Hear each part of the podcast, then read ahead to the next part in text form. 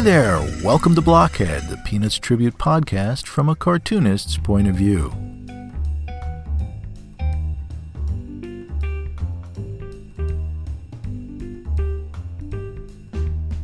My name is Jeff Grogan, and I'll be your host for the next hour or so in a series of conversations with comics creators about their lives, their work, and comics. So sit back and enjoy.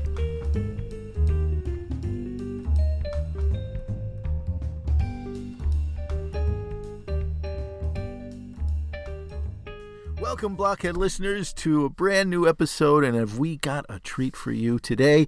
Denis Kitchen is here. And if you don't know that name, I don't know where you've been for the last 50 years in comics because, my gosh, Denis Kitchen has been involved in just about every aspect of comics over the last 50 years. And he is a living embodiment of independent comics history. He is he has been since 1969 not only a preeminent cartoonist among many many great cartoonists, but he's also been, of course, the leading light of perhaps the first great independent comics publisher of long standing in the last 50 years, Kitchen Sink Press, who uh, began, uh, humbly enough, publishing Denis's own comic, Mom's Homemade Comics number one in 1969, followed up soon after by Mom's Homemade Comics number two, and then Bijou Funnies number two, and then on and on and on, Homegrown Funnies, and so many more. Kitchen Sink, of course, published just about anybody who was anybody in underground comics, from Robert Crumb to Jay Lynch and Skip Williamson to Art Spiegelman to uh, Trina Robbins to S. Clay Wilson. The list goes on and on. And then well into the, the 1980s and 1990s, pu- publishing great cartoonists, eh, wonderful work by Don Simpson on Megaton Man, or or uh, Mark Schultz on uh, Xenozoic Tales, uh, Cadillacs and Dinosaurs, uh, you name it. They've been responsible for some of the best comics over the last 50 years. And not only did Denis publish the vanguard of cartoonists of his own generation and, and those who came after, but he also published those who came before, the masters such as Will Eisner and Harvey Kurtzman, reprinted The Spirit over a course of many, many issues, 80 some issues of The Spirit magazine. He published Harvey Kurtzman's uh, work that outside of Mad Magazine that might have been lost otherwise. He brought Will Eisner's great graphic novels to the public between uh, the years of 1978 and 1999 uh, before Kitchen Sink closed its doors finally. He, he reprinted many of the great comic strips that are, are today being collected by the Library of American Comics at IDW and other places, Fantagraphics and whatnot. He, he reprinted some of the best and first reprintings of some of the great comic strips that might have been lost to history otherwise. Uh, Little Abner or, you know, Barney Google or, or Flash Gordon. And on top of that, Denis has not only been, you know, cartoonist, publisher, he's an author, he's a, an historian, he's an art agent, he's been involved in just about any, every aspect of of comics. There's just so much to talk about. There's such history here. And this is only the first part. We spent two hours talking together, and yet we only got through about half of his career. And uh, so we've got another half to go. And hopefully, we're going to sit down and talk more in the new year to, to complete this uh, marathon length interview. It's going to be in two parts, one right after another this week. So get ready for it, and uh, I think you're going to enjoy it because Denis is just such a great raconteur, as, as uh, they say. So without further ado, then, Denis Kitchen and myself in conversation. Hello, Denis Kitchen, and welcome to Blockhead. Hey, Jeff. Thank you. It's great to have you here. Uh, it's it's re- I have to say I'm really really excited because boy oh boy if anybody has an incredible history and story to tell it's certainly you. And uh, uh, just about every cartoonist I ever admired growing up has worked with you at one point or another. And uh, it's it, plus you're just such an, an, extraordinary cartoonist in your own right uh, and it's it's just great to have you here. So I'm so excited. Well flattery will get you everywhere Jeff. Yeah. well, well, and it's easy to do in your case, and uh, because there's just so much great stuff to talk about. And uh, I guess the first thing that strikes me strikes me is um, you were just recently at New York Comic Con, were you not? I was. Was that your first con since COVID, or? Yeah, yeah, the first one since New York two years ago. Yeah, and how how did it go? What was it like? What was the environment like? Um, you know, I I enjoyed it. Everyone wore a mask. You had to prove you were vaccinated to get in, so that was somewhat comforting. But you know, I was still a little nervous because I was there with uh, you know a hundred thousand or so people. Um, the attendance was down. I understand from earlier, but it was still, you know, Javits was still filled with a lot of people. Yeah, it's uh, I, from the photographs I saw. Uh, it, it looked jam packed, and um, it's amazing to think that it was the the attendance was down compared to a few years ago. But it's quite it's extraordinary what that event has become. Uh, you know, the yeah. East Coast San Diego thing. Yeah, it is. Yeah. So at the con, were what were you selling this time around? Were you selling? I mean, do you have a booth? Well, I yeah, I had two tables in Artist Alley and oh, it was a combination of things. Um, I brought uh, several boxes of old uh, back issue undergrounds that were very popular because hardly anyone else carries those. I also had um, uh, any books that I'd written or were written about me, you know, related things on the table. I had 3D posters that I do that are eye catching for people who aren't interested in the uh, the more esoteric material. And then finally, I brought several uh, valises with uh, Will Eisner art and Howard Cruse art, uh, oh. since we represent them. Mm-hmm. And were you selling your own original art also? No, I've avoided that. I I find it awkward to sell my own art. Um, when I occasionally do that, I go through uh, art dealer Scott Eder. Oh, okay. He, he's just more objective, you know. I I can tell you how much this Will Eisner drawing in my hands is, but I can't tell you what mine is. I'm just too close to it. Too close to it, yeah. Uh, but I, I, guess I can understand that. But at the same time, boy, it's amazing to think that you're somewhat shy and and humble, I guess, in regard to your own work. Well, I mean, you're so much a part of you know everything that that's happened since 1969 and uh, uh, in yeah. and of itself it's just incredible. Well i should i should put an asterisk on my own art. I i have a chipboard art collection that the back cover is deliberately blank on chipboard so that i can draw on it. So if people bought that book and pay a little extra i will do a drawing on the back and uh, I posted some of those on Instagram if any of your listeners are on.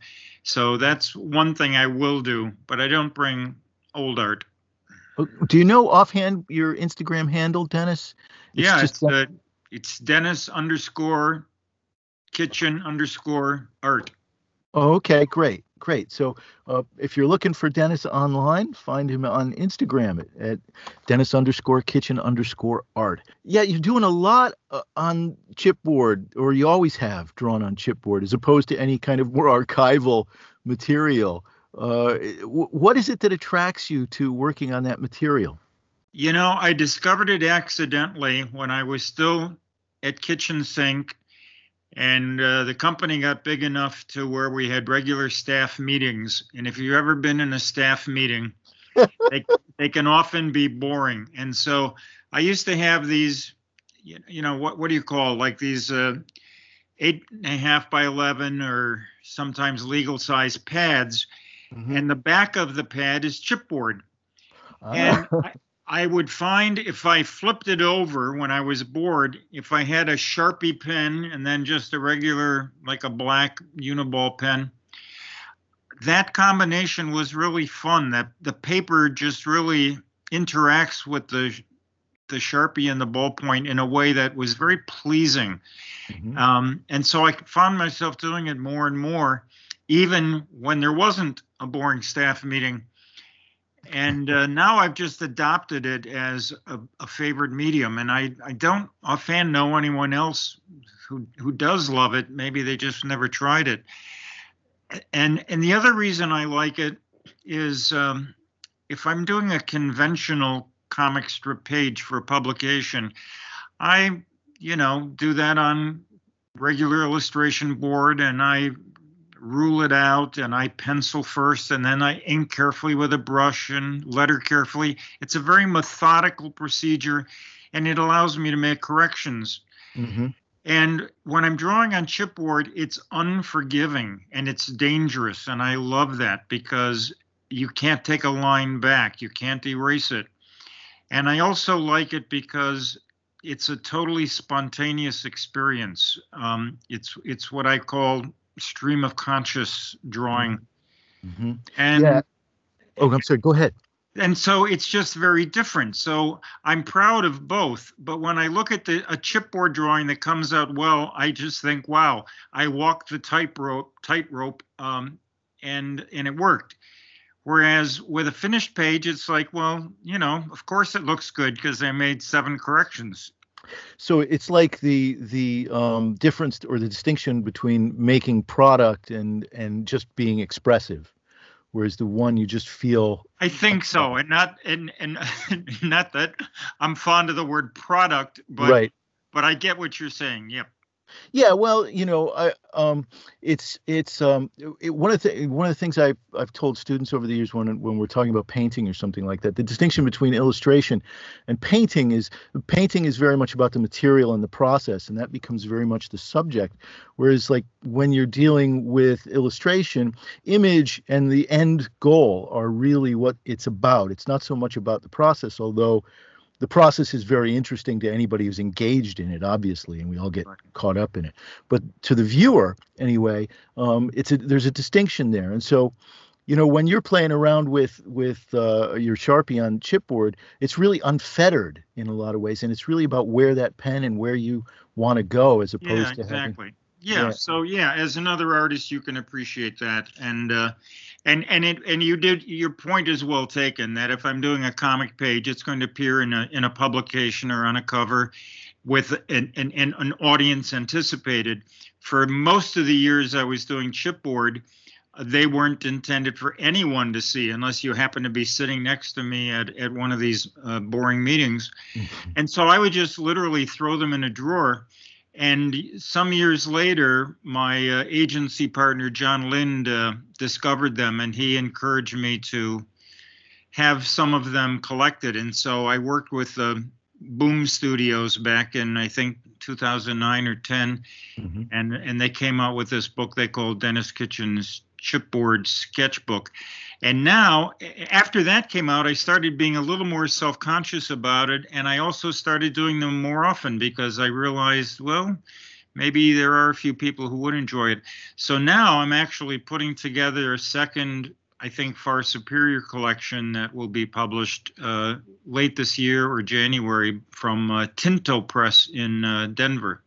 Oh, that's great. Uh, you know, I was wondering. I know in one of our back and forths you had mentioned deadlines looming, and I was wondering what the deadlines might be, and is that one of those that you're talking about? Yeah, that's one of them. Um, I'm I'm pulling what I think are the best 150 or so since that last book, and my wife Stacy is scanning them all, and we've got to get them to Ted Intorcio, who runs Tinto Press, mm-hmm. uh, shortly. Um, are, are you working? He'll oh, be he'll be using a Kickstarter model, I believe. Oh, sure. Yeah. I mean, so I was just thinking about how distinct it is. I mean, one of the things that's so different from back in the day, um, and maybe, well, and eh, but has kind of the spirit of it in a way, is the Kickstarter model is really so interesting because anytime you go into Kickstarter, there's like twenty thousand comics projects around from around the world. What's that? I, I was just laughing at that. Yes, it's amazing, and yeah. and it's changed in a lot of ways. I mean, while we don't see the impact in terms of big numbers or, you know, the news uh, or comics news focusing on this, that, or the other thing. I mean, the amount of material and the diversity of material is just overwhelming. yeah you know and uh, in a lot of ways that that harkens back to the beginnings of the underground in a way the way that the underground percolated up kind of spontaneously uh, in yeah, the late yeah, 60s. that's a good point. Um, and I can tell you, as someone who was a publisher f- pretty much full time for 30 years, um, I love the Kickstarter business model um, for the kinds of books I want to do. And I'll give you a perfect example. Mhm. Um, I, I I was for many years a big fan of of an early uh, early century illustrator named Harrison Cady, C A D Y. I loved his stuff.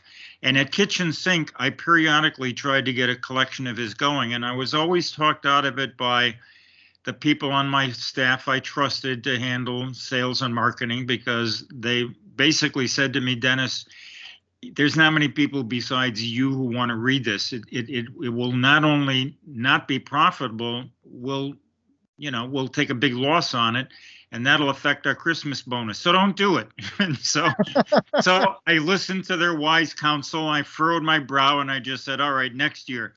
And it never happened because we could not come up with the numbers that would work. However, with Kickstarter, I worked with Beehive Books in Philadelphia, who's they're, they're, they're wonderful and they were able to make a profit with only eight or nine hundred original subscribers. And my daughter violet who co-authored the book with me she and i both received a very nice advance and subsequent royalties on a book that still you know will probably sell no more than 2000 or 2500 copies. Prior to that with the old model uh, I would have had to have sold a minimum of 3,000 just to break even or make a modest profit. And the reason is, um, you know, normal publishers have to sell their books wholesale, often at a deep discount to distributors and places like Amazon. Whereas with Kickstarter, you have individuals willing to pay full retail, Mhm. and that just changes the numbers so much better for books that are kind of obscure, you know? Sure. Yeah, I'm, I'm. I just pulled this up, and i i'm sorry, I wasn't aware of this before, but uh, I'm just saying this for anybody who's listening to this. This is one. Not only are the illustrations just fantastic, I mean, mind-blowingly beautiful, but um, the book itself is one gorgeous product. I mean, one gorgeous book. It's, it's. Uh, I'm sorry, I used that word. well, thanks. I'm I'm impressed that you can conduct an interview and online shop at the same time. yeah, to to the the ever vexation of my wife, right? Yeah.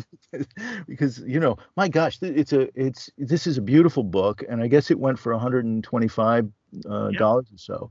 Um, but it's not cheap, but it is gorgeous and it's large. And um, yeah, I think you get your money's worth. And um, uh, Violet and I are actually shortly starting on a s- sequel to that Mhm. on the artist Boris Artzybasheff, another one you're probably not aware of, but I love just as much. And that'll Cool. be out in probably 2023. So you can bide your time.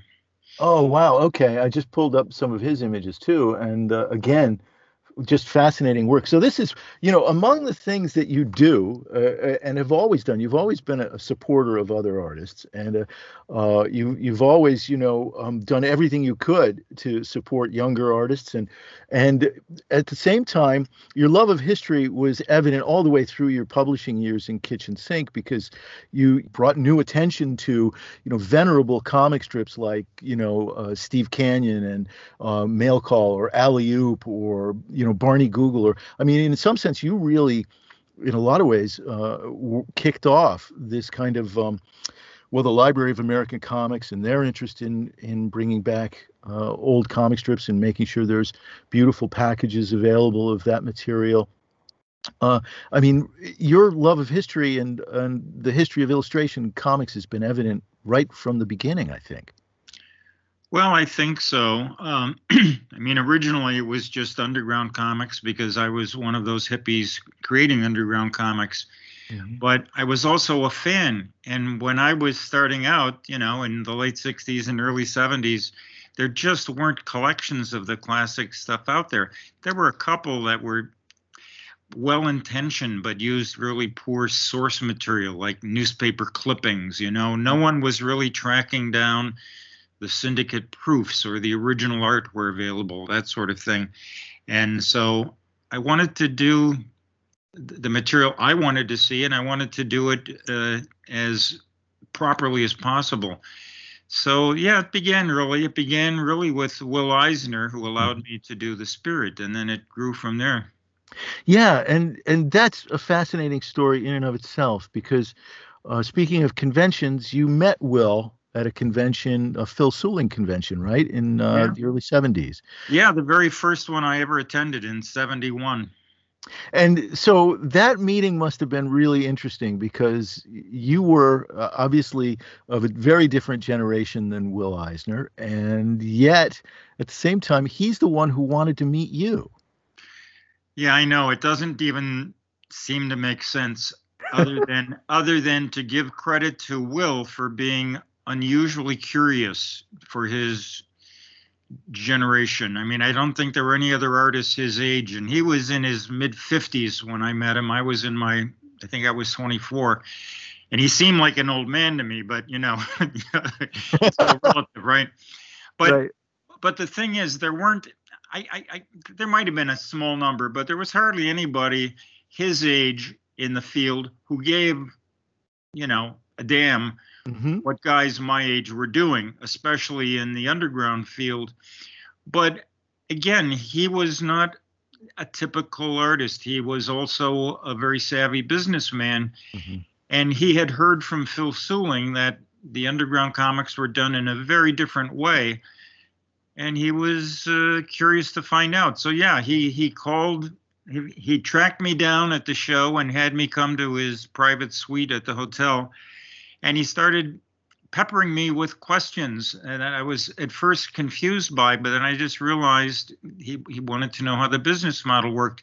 For example, he heard that our books were sold on a non returnable basis. Most fans don't care about that, but mm-hmm. Will did. It's a big deal. He heard that the artists got to keep their own copyrights, keep their own art all these things that um, were you know unheard of with mainstream comics publishers. So as i patiently tried to answer his questions i, I tried to interject my own because i was curious about you know his generation and uh, and what he had done years earlier. And and he would very briefly give me an answer but then he kept pressing on on what was contemporary because to him what mattered was what was contemporary. And as it turned out, you know, it ended up deeply influencing the direction he took in his own career.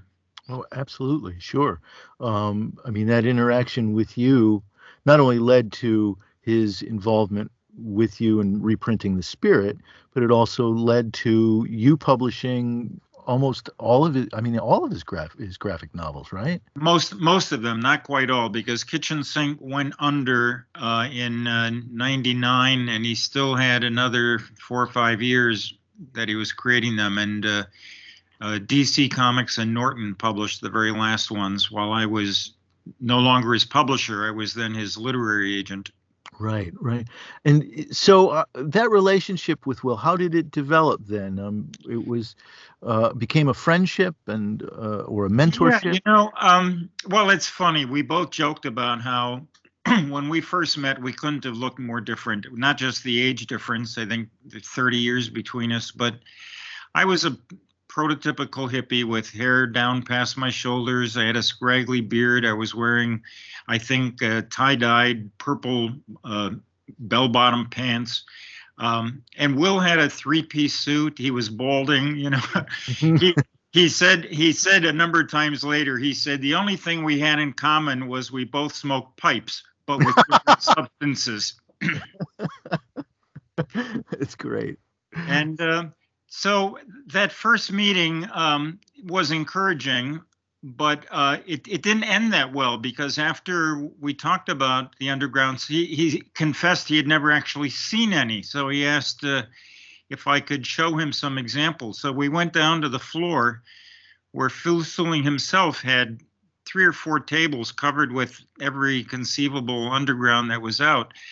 And I intended to you know, curate the selection because I knew some were some were pretty wild.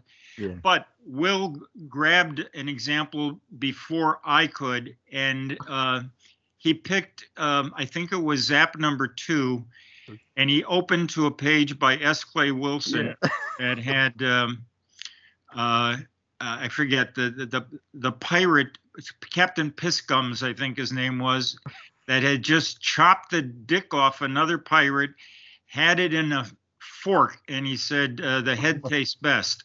And that was Will's introduction to Undergrounds. And he blanched, and I think I blanched too. And um, and the funny thing is, it, it led to a little mini debate because coincidentally, standing there at that moment was another hippie uh, cartoonist who no one had ever heard of at that time named Artie Spiegelman. and Art immediately started defending Wilson. And uh, Will was, you know, getting his feathers ruffled a little. And finally he said, Well, gentlemen, I think I've seen enough. And he, and he walked off. And that could have been the very end of my quote relationship, unquote, with Will. But I had managed to get his business card. And after the convention, I followed up with a letter offered to send him um, other undergrounds for him to look at, and he accepted. And he looked at those, he liked them, and then I guess the rest is history. So, so um, the follow up and the persistence was uh, was really uh, the key mm-hmm. to what could have, uh, you know, yeah, been a disaster. Well, um, now I'm I'm just curious. Um, how had you been introduced to Will's work prior to that? I mean, had you seen The Spirit? I mean, The Spirit was only published in yeah. relatively few newspapers. Yeah, no, absolutely. You're right. I had only seen it really in a couple of places. First, uh, Harvey Kurtzman uh, ran a story in his Help magazine. Mm-hmm. It was one of those classic Sand Saref stories from mm-hmm. January 1950 that, you know, still one of my favorites. And so that certainly piqued my curiosity. But in 1966, when I was 20, Harvey Comics published two issues of The Spirit uh-huh. that were mostly reprints but included some new material. Oh. And so um, that was it. I, at that point in time, I had no access. I'd never seen any of the original newspaper inserts or mm-hmm. any of the other reprints. So, so based on that, you know, uh, it's like I said earlier, I, I asked Will to reprint the spirit because I was curious to see them and I couldn't find them anywhere else. Mm-hmm. And his first response was, um, Why would your readers be interested in something I did, you know, in the 40s and 50s?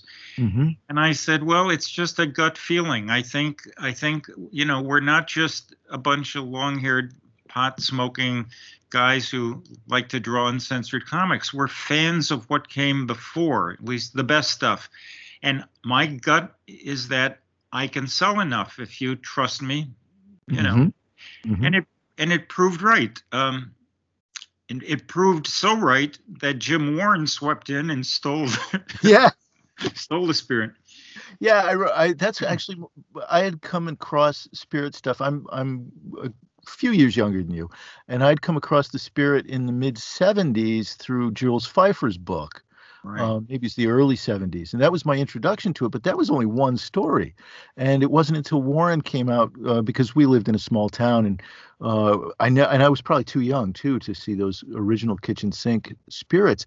So that brings a question to my my mind: uh, Where were those original um, reprints of published by Kitchen Sinks sold. Uh, I'm trying to imagine them being sold in head shops, and that that somehow strikes me as incongruous. Well, but many of them were, and um, the rest at that point in time, I think 71, I think was when I first did it. There were just the beginnings of the comic shop network, just the beginnings. And there were people like Bud Plant, who he and his partners had a handful of shops in the San Francisco Bay Area, along with Gary Arlington, and they were, you know, popping up. Uh, you probably could count them on your fingers or in the dozens, instead of the 2 or uh-huh. three or four thousand they eventually grew into. So it was that combination, along with the third thing, which was I had a strong mail order catalog audience. Oh yeah.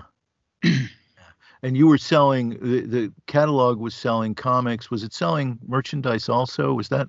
Yes, or, yes. It was it was called the the Krupp mail order catalog, and it was um, primarily comics, but it had everything else uh, a proper hippie needed, like pipes and uh, you know uh, uh, Day-Glo posters and uh, and that sort of thing.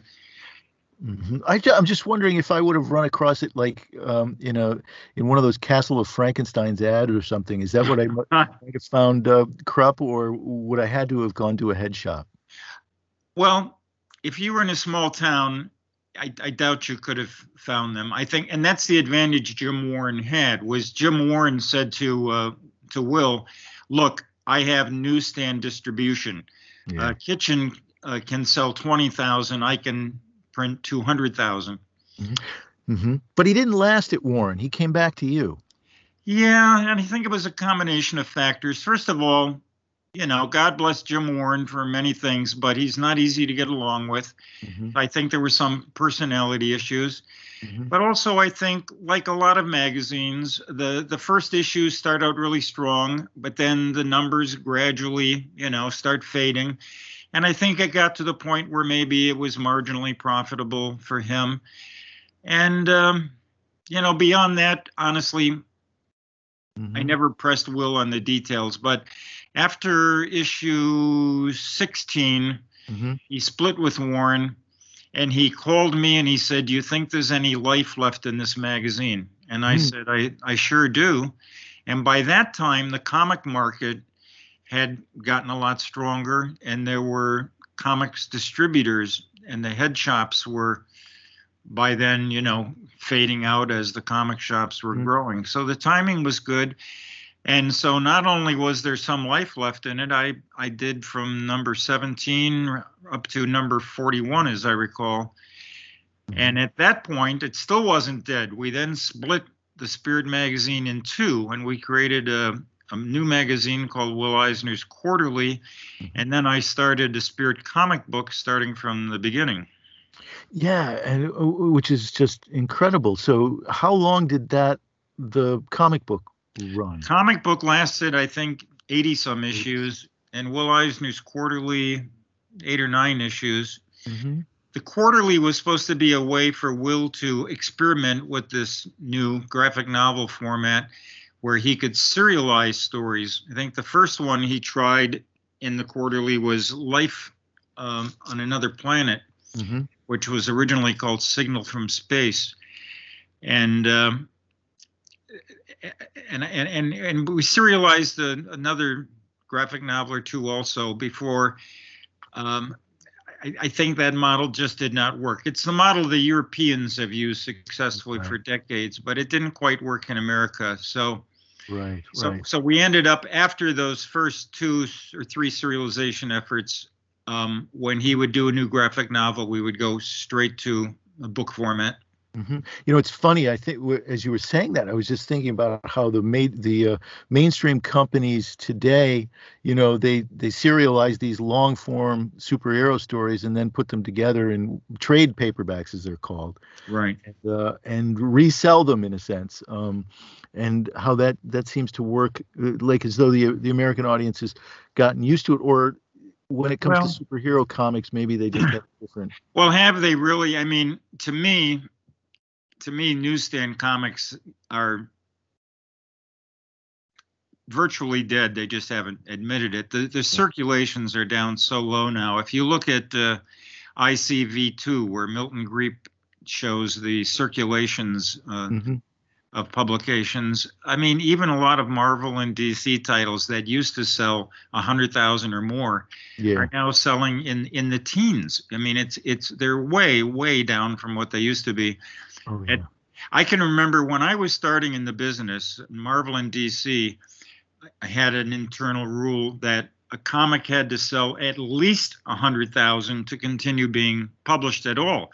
Now they would die to have a hundred thousand. It's it's yeah. super rare, you know. Yeah, it's a strange. It, it really is. Yeah, very very very different. So so I mean, this is a side question. It really is is not material to necessarily what we're talking about, but it does strike me as somebody who's been in the business for as long as you have and seen you know really everything in terms of comics.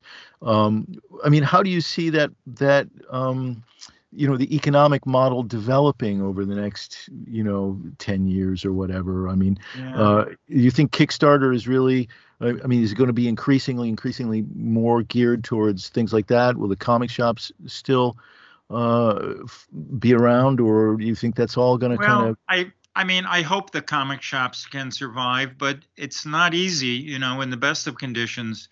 I do think the the stapled comic by and large, you know, has seen its day. When when they actually stop, you know, again, anybody's guess, but it it's not a sustainable model. I'll just put it that way. Right. And uh, a lot of publishers, I think, use comic books as kind of a loss leader, mm-hmm. and they make their money with the trade paperback, and in some cases with international sales. Yeah. But but I think um, Kickstarter will will probably for the foreseeable future be um, perhaps the strongest way for independent creators and independent comic publishers to make the numbers work. Um, but but again, remember, even like the Harrison Cady book we talked about earlier, that was primarily sold through Kickstarter, but then uh, Beehive printed extra books, and those are sold through traditional outlets. Mm-hmm, and mm-hmm. so it's really a two prong attack. Um, not to mention their own mail order. Like you missed the Kickstarter. If you order it now, you'll probably order it directly from Beehive. So, it, uh, Kickstarter, again, kind of like my old system, is three pronged. But I, I, I do think the industry is is is changing in in in significant ways. It's certainly very congested right now. Mm-hmm. While I'm glad to see there's lots of fans and there's lots of product, there's also, I think, more product than the fan base can really mm-hmm. sustain. You know, and and I. And and you've got the giants like Marvel and DC who can afford to publish loss leaders because if they lose a few thousand dollars on the new Superman, they don't care if they make uh, you know millions on the movie and merchandise spin-off of a famous character. And that's a business model no one else has except the giants. Right, right, right. Um, you know, it's uh, it is interesting. Um, I've had you know a number of people on the show who've uh, done Kickstarters, individual cartoonists and whatnot, and it's interesting how some of them have built up, been able to sustain not a what I would call you know a great living, but a, a living. I mean, uh, just through not only building up a fan base on Kickstarter, but then selling their prints and things like that. Um, it, it's it's viable for a lot of different things, but it seems to be enabling, you know, those who know how to work it well to create something of a living for themselves. And that's a highly distinct from the idea of a publisher publishing multiple entities and uh, working with a whole variety of artists to create a brand and et cetera, et cetera. It's right. it's kind of seems like a little more viable for individual artists and uh, idiosyncratic approaches to uh, to narrative and to comics in general.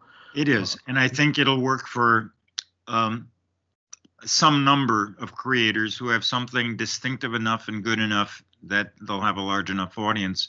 Can't work for everyone, right? And um, and and and and again, it's a question of as you put it earlier, you know, there are 20,000 comics projects being solicited. Yeah. Even an ardent fan is only going to be able to support, you know, a relative handful of them.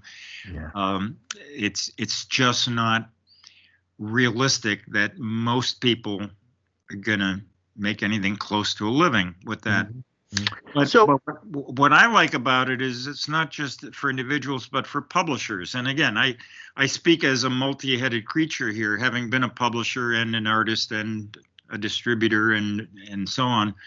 I I like it from both perspectives because as a as an author or creator at this point in my life, I do not want to deal with fulfillment issues and you know all the mm-hmm. hassles that go with uh, getting a book into the hands of customers i want a publisher and yeah. so I was I was happy to work with Beehive, who takes care of everything, and I get my profit share. In in in in the case of a single artist, yeah, you know, you might make X amount of money, but you've also got to devote a significant amount of your time doing more than creating. You or your spouse or someone you hire has to stuff these things in envelopes or cartons and go, go to the post office, et cetera, et cetera. Sure. And and deal with the printer. Yeah. Yeah, but it, it's it's nice that I think if you if you're able to print you know sm- smaller numbers with and work with printers who will do that with you. Um, you know yeah it's much more viable economically. You can do a book like harrison cady and sell it to you know uh, a comparatively small audience but a big enough audience that ensures its success and uh, success for you know the book success for the the author and the publisher. And uh, yeah there's so many benefits to this model i think that are are really wonderful. Um, but you're right; it it'll it's not going to work for everybody. But then nothing ever does. So, uh, yeah. you know, but and, it's it's and and also to get back to what motivates anyone at this point in my career. And you know, most of my contemporaries have retired. I'm still crazy enough. I still enjoy what I'm doing. But at this point in my career, I get satisfaction out of bringing back somebody like a Harrison Cady or Boris Artzybasheff next, even if they only sell a couple thousand copies, because I feel good about it. I would rather do that than do a book on some, I don't know, name a topic that 20,000 or 200,000 people would buy. And yes, it would be more rewarding in a financial sense, but not as rewarding in an aesthetic sense. And with Kickstarter, you can have both. And I would say with Cady, I had both. And I hope with Artzybasheff, I'll have both. So, again, what? yeah. Oh, I was going to say, you know what? I, am sorry to interrupt. I was just thinking as I was looking at the book that this is the kind of book too that even though it may only end up in the hands of a couple thousand people, the couple thousand people are going to be people who, who probably are invested in this uh, this history and this material and the art form. And so they'll take this and they will, you know, uh, either keep it in a collection or they will donate it to a library or it's already in libraries, and um, and that keeps, you know, the artist's name in the in the alive in the world and passes it along to other people. So it's it's doing a great service in that regard too. Well, you hit it on the nail, Jeff. Yes, Mm-hmm. and especially the library part. That's increasingly important to me. Mm-hmm. So I, I, get, I, I, get very tired of seeing uh, too many comic collectors who will buy comics, not necessarily even read them. You know, they want them so pristine they immediately go in a bag or they get encased by CGC. And I understand the investment angle. I I get it. I'm not disparaging it per se, but what I don't like is that so many comics literally go unread and mm-hmm. I think unappreciated because the collectors have to preserve them as artifacts, not as items to read. When I do the kind of books I'm doing now, I expect the people who buy them actually read them. Yes. And that's important. Well, it's it's yeah, absolutely. I mean, because well, this is what my experience of comics is as a as a cartoonist and as a, a artist, and um, and it was to me what was great about comics wasn't that it wasn't the characters so much, although you know whatever as a kid growing up you love what you love, but right. uh, it was the artists who were interesting to me, and it was you know I followed artists and and I took those comics and copied everything out of them that I could and and flipped through them over and over again, and to this day that's still you know and I think that cartoonists are are like this in general. We just we pour over the comics and and soak up everything we can soak up, you know, from those comics. I have absolutely no although I have a collection, I have absolutely no interest in its monetary value. It's the value it has artistically and what it can pass along to myself and then to somebody else as art as an art form, you know, because art is about a dialogue uh, between you know the artists who create the work and those who who engage in it and read it it's they didn't make the work in order to put it in a, a plastic envelope you know it's meant to be engaged and i think that's one of the things that uh, the collection, you know, uh, the idea of putting it in one of those plastic uh, envelopes from uh, those graders or whoever, um, just defies that purpose. I mean, you can't cracking those things open is just such a pain in the uh, in the ass.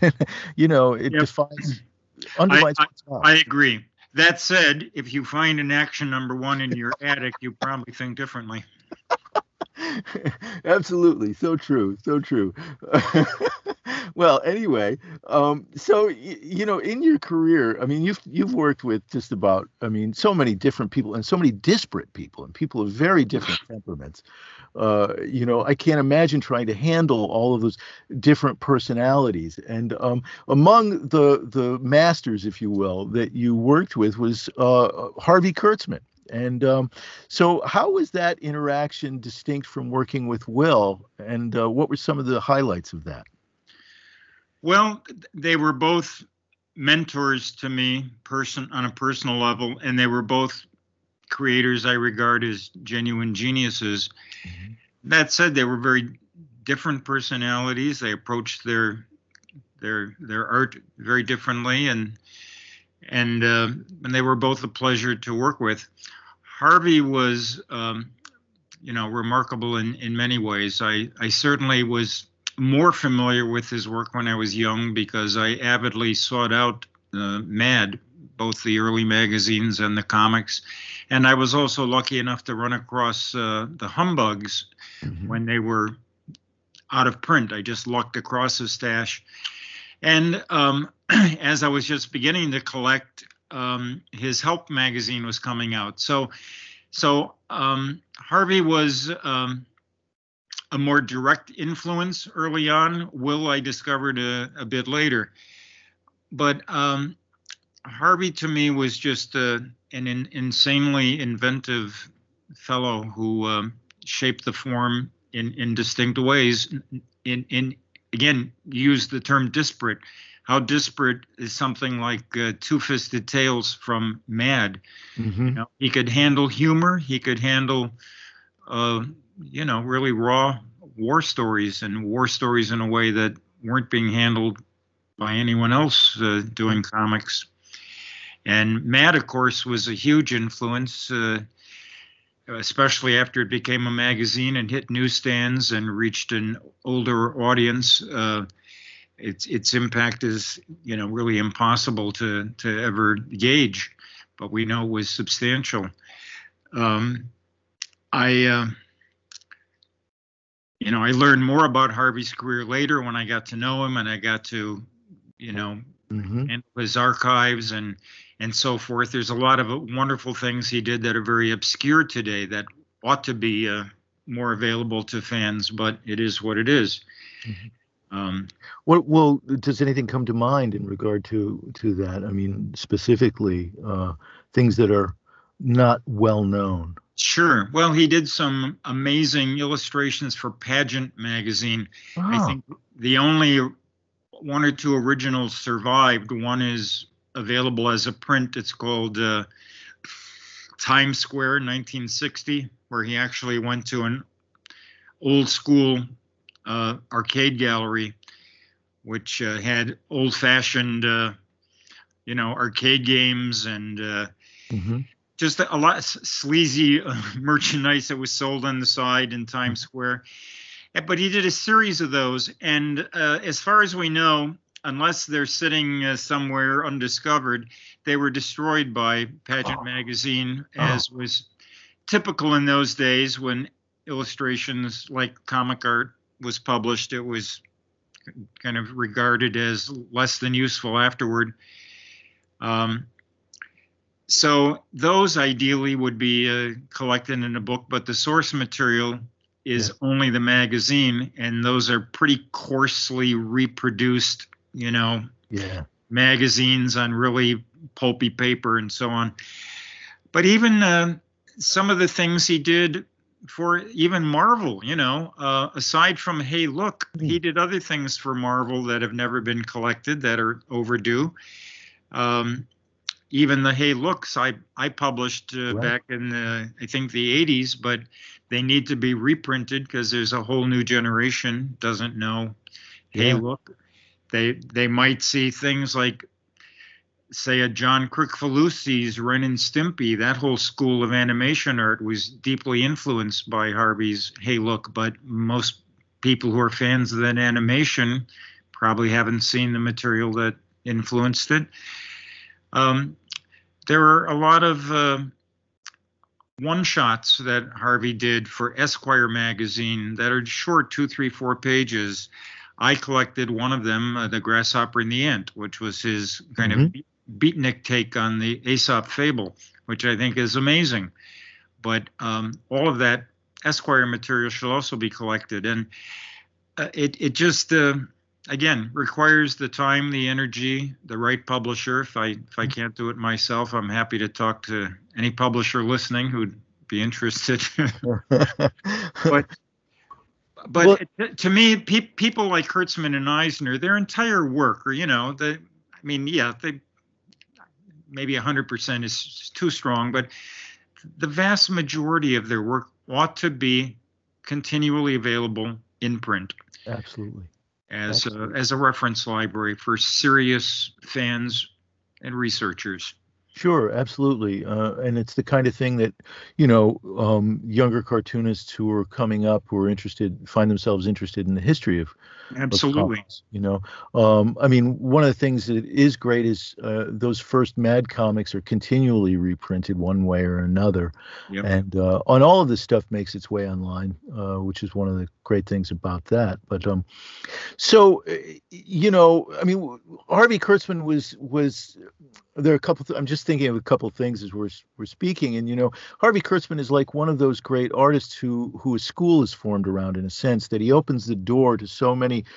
Uh, and it's not to say Will Eisner didn't either, but Harvey Kurtzman seems to have just like what he did enabled a whole school of comics to grow up around him that in turn influenced a whole nother generation after that and so on and so forth and that through mad magazine uh, you know, in his approach to satire.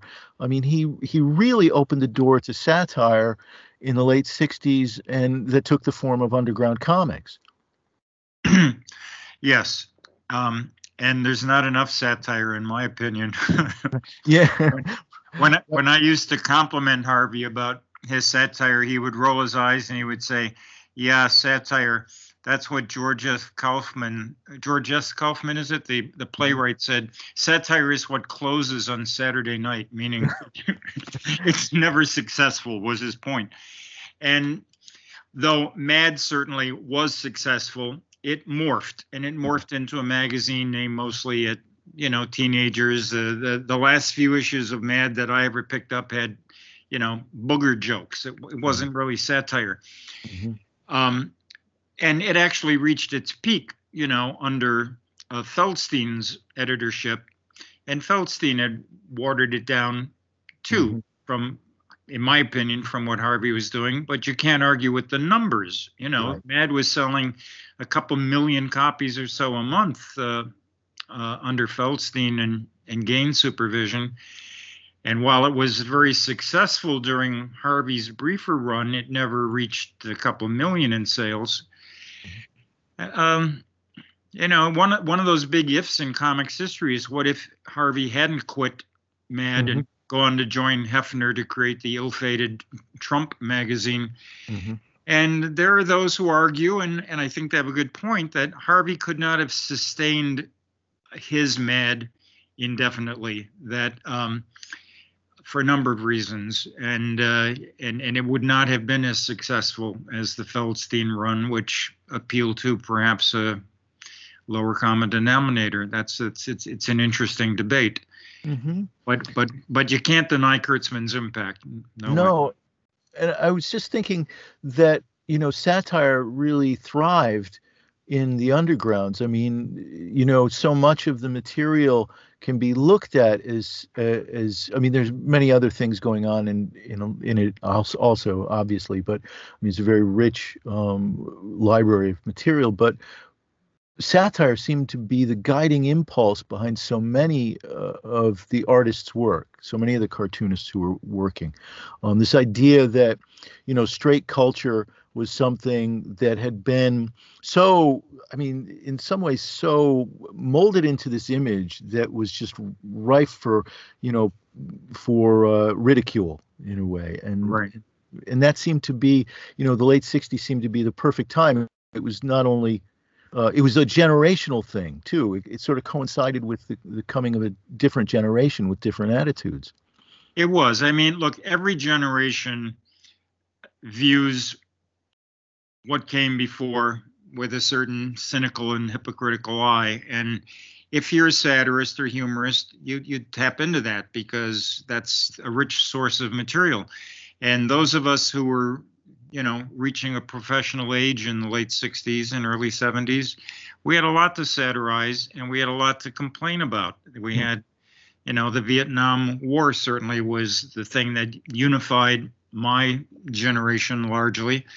But there were all these other issues going on that that perhaps uh, you know a previous generation didn't grapple with or or didn't recognize things like uh, civil rights, uh, women's rights, uh, mm-hmm. gay rights, uh, legalizing marijuana, and so on.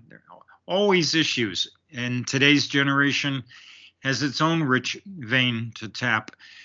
But I, I was glad that in the case of my generation, we had uh, a Harvey Kurtzman kind of guiding the way. And basically, we, we, we, we learned uh, uh, from a master Mm-hmm, absolutely. So, do you, is there something about satire that you think is um, appreciated more by younger people than by older people? I mean, when we're talking about those satirical publications that have found an audience and been successful, I mean, uh, we're talking about Mad certainly, but then you know when we talk about the undergrounds too, we're talking about they were speaking to their generation, which was a younger generation, um, and and as you said about Will and probably about a lot of older people, they they couldn't get into them at that time. I'm just wondering if there's something about satire and youth that goes hand in hand. I think so because look, if you're in your 20s and you're looking at the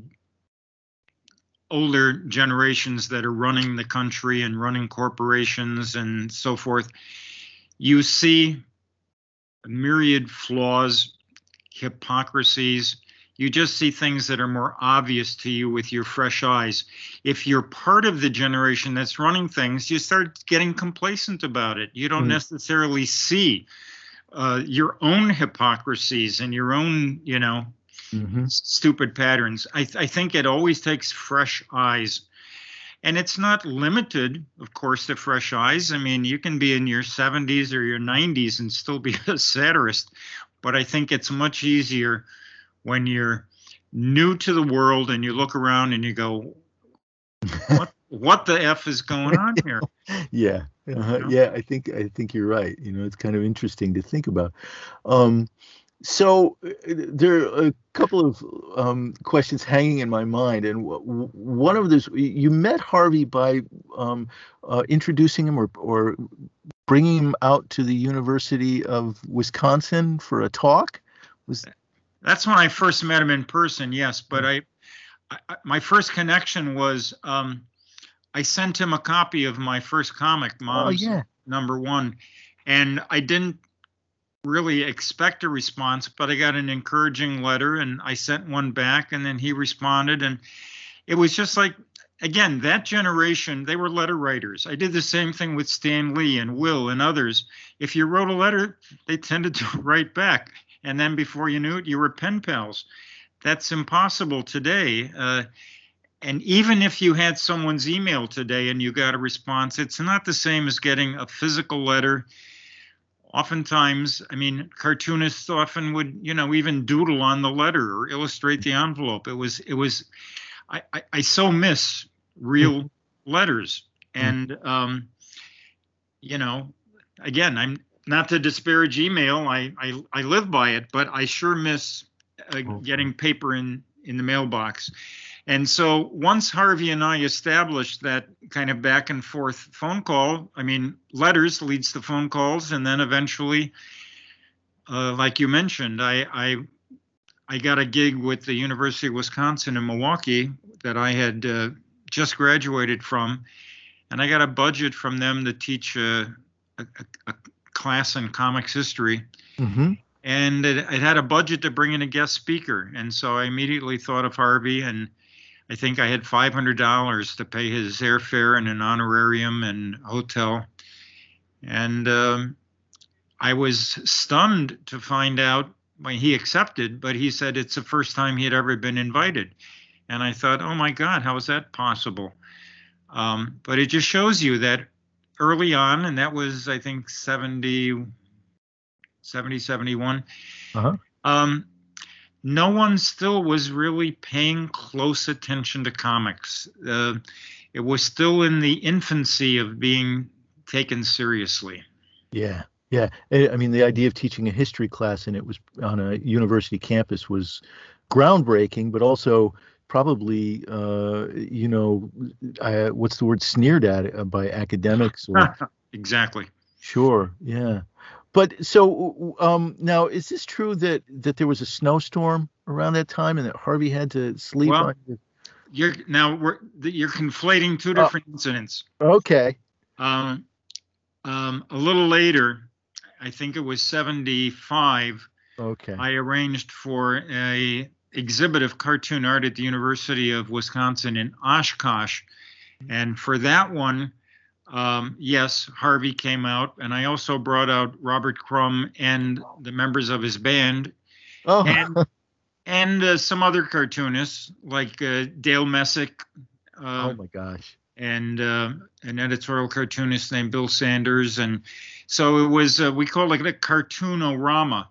And Crumb's band was supposed to play some night in February, when, of course, Wisconsin delivered a, a true blizzard.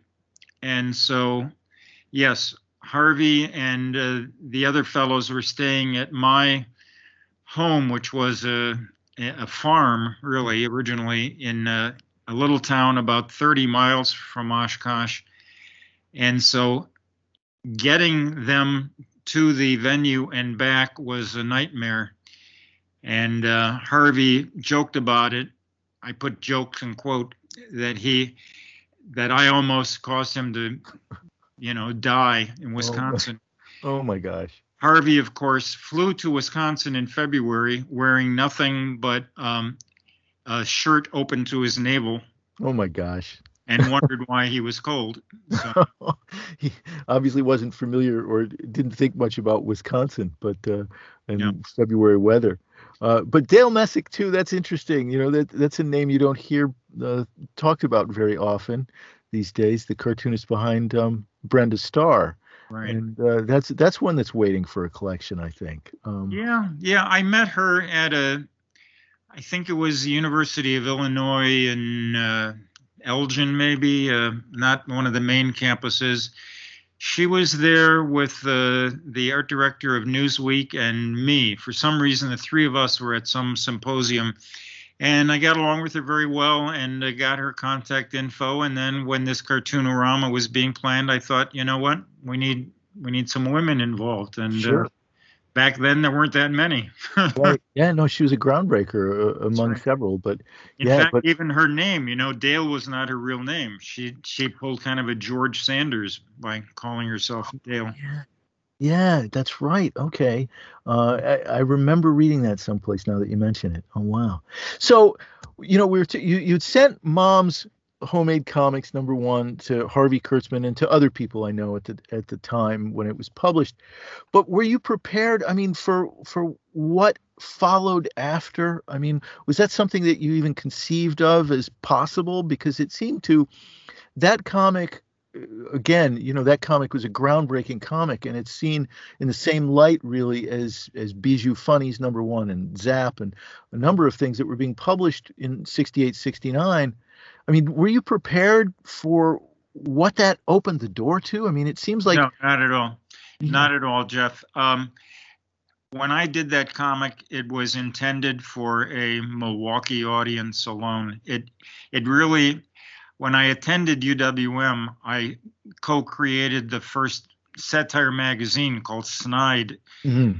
and uh, we produced one issue, and then I was supposed to. Uh, I was the art director in the first one. Was the inherited it as the editor for the second issue, but the first editor ran off with the entire treasury of oh. I think uh, eight hundred dollars and went to Mexico and probably got high for many months, while I was left with an empty bag and unable to do a second issue. So all the material that I had started to prepare for what was going to be an all comic book issue became Mom's Homemade Comics instead of Snide number two. And so it it had a lot of local jokes in it, jokes that I didn't expect anyone outside of Milwaukee or Wisconsin to get. And so I printed 4,000 because that was how many I could afford to print. I just, I literally went to a printer and I said, I have X dollars. How many can you print? And, you know, he got a notepad and he said 4,000. So I ended up distributing most of those on the east side of Milwaukee, which was the hip area where hippies were, and sold 3,000 just in one district of Milwaukee. Incredible. And, uh, my roommate at the time, that was the summer of 69, was headed to Woodstock and I still had a thousand. And he said, How about I take some to Woodstock? And I, I didn't know what Woodstock was, but I said, Sure. So he took 500 there. And then the last 500 went to San Francisco to Gary Arlington's uh, uh, comic book shop. I think was the first in the country. And so that's how 4,000 disappeared. And the thousand that left Wisconsin were kind of an unexpected bonus. And um, the ones in San Francisco sold out very quickly because there was a huge demand in San Francisco. And Gary asked me to send him more. And I said, Well, you got the last of them.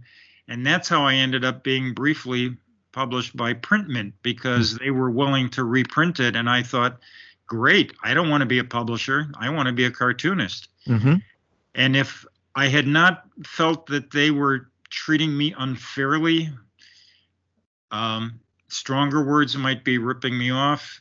I had not felt that way, I would have continued to be a cartoonist as long as I could sustain a living. But they did not treat me right. And so I got angry and I said, Well, damn it, I can do this myself. I've done it before.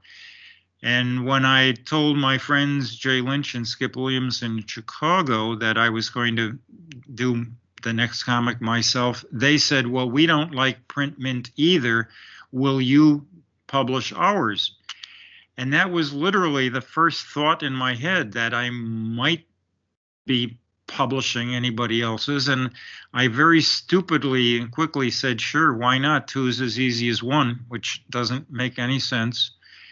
Um, but then I published Bijou, and suddenly, and I was very conscientious, as you might imagine, because uh, we both knew how the Print Mint operated, and I mm-hmm. wanted to show Jay and Skip that I was serious about this. So I went to great pains to get them a proper accounting and really hustle and get the books out there. And it paid off. The books did well, and it led to then more Bijou and Crumb passing through town and offering me his new book, which ended up selling in six figures. And it just grew like Topsy, I guess. Uh, it was never something I planned. Okay, we will call it a day here. Part two is going to come winging its way towards you very, very shortly. So be on the lookout for that. It's going to be out there sooner rather than later. So keep an eye open. I hope you enjoyed this episode. You want to find out more about Denis Kitchen, you can go to his website, deniskitchen.com. That's D E N I S kitchen.com. Uh, follow him on Instagram at Denis underscore kitchen underscore art on Instagram, okay? And remember, it's Denis spelled with one N, D E N I S. You can follow me, of course, on Instagram at Green Screen Comic. That's where I'm posting most of my stuff these days because I'm working on a comic book called Green Screen. And you can follow me there to get all the latest news and updates, as well as get a hint of some of the, the new work that I'm, I'm putting out there in relationship to green screen and other things too. So follow me on Instagram at Green Screen Comic. You can also Find out more about me at geoffgrogan.com. That's G E O F F G R O G A N.com. And of course, if you want to support this podcast, you can check me out on Patreon. That's patreon.com slash Geoff Grogan. For those of you who do contribute, uh, see your way to contributing any amount. Every now and again, something's going to show up in the mail for you that's just a little bit special. So uh, try to make it worth your while. And thank you for anything that you can see your way to sending to the support of this show. Thanks again. We will be coming towards you very, very quickly with part two of my interview with Denis Kitchen. And until then, thanks for listening.